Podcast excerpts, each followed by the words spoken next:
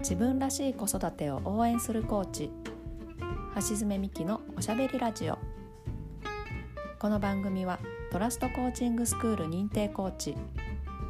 マザーズコーチングスクール認定マザーズティーチャー、そして悩めるママの一歩を応援プロジェクトなやっぽ代表として活動しています私、橋爪美希が気ままにおしゃべりしていきます。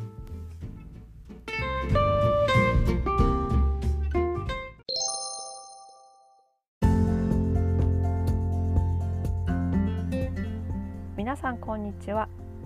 自分らしい子育てを応援するコーチ、橋爪美希です。今日は私車の中に今いますもううちの中には一人になる場所がありません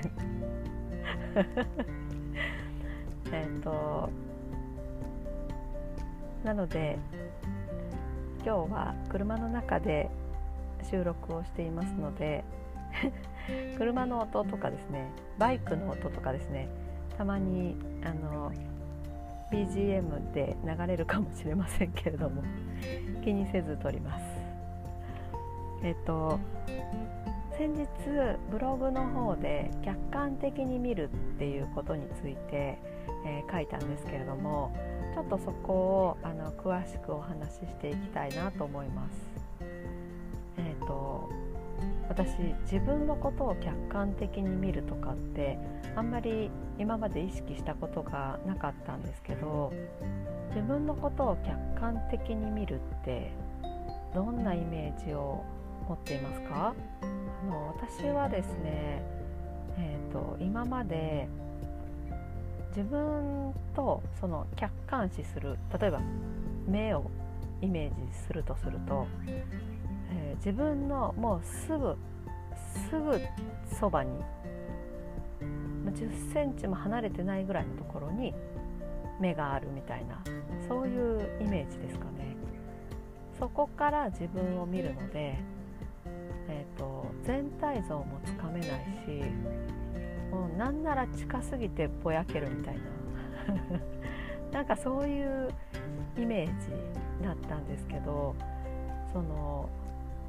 少しずつ自分をなんていうのか、この細分化してみるっていうんですかね。自分の子供に対する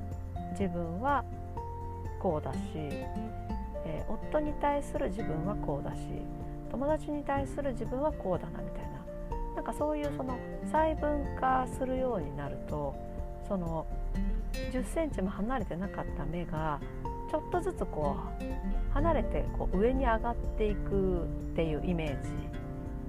ですね。そうするとだいぶ全体像がつかめてきて、今自分がやってる行動を冷静に見れるというか、例えば感情的になった時に、すぐ近く10センチも離れてないと、その感情が移りやすいんですよね。ですけれども、距離が離れることで、その感情がこの目の方に届かなくなるっていう視点が一つあるっていうようなイメージですかね。わかりますか？わかりますかね。その感情が移らないというか、なので感情的になる自分の中に一つ冷静でいる自分がいるみたいな、なんかそういうイメージです。なのですごい目が近かった時は、夫に何か言われたとすると、感情的に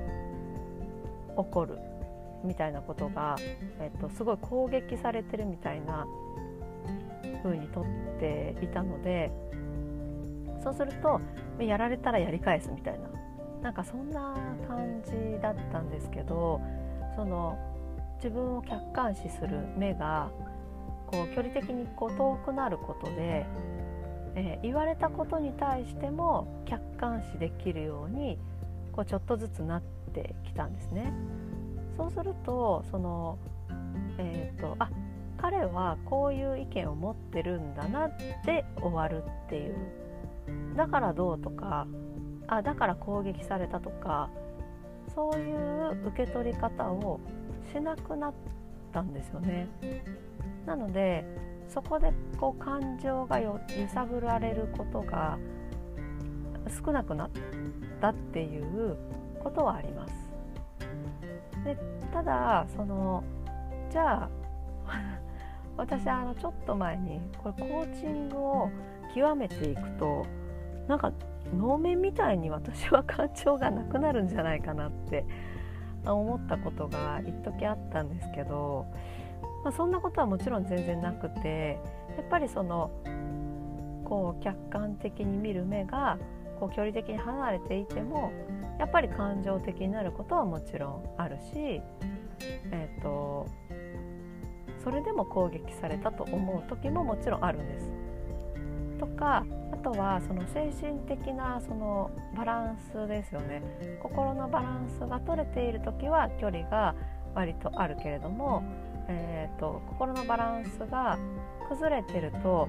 こうちょっとずつやっぱ近くなってくるんですよね。でやっぱり10センチ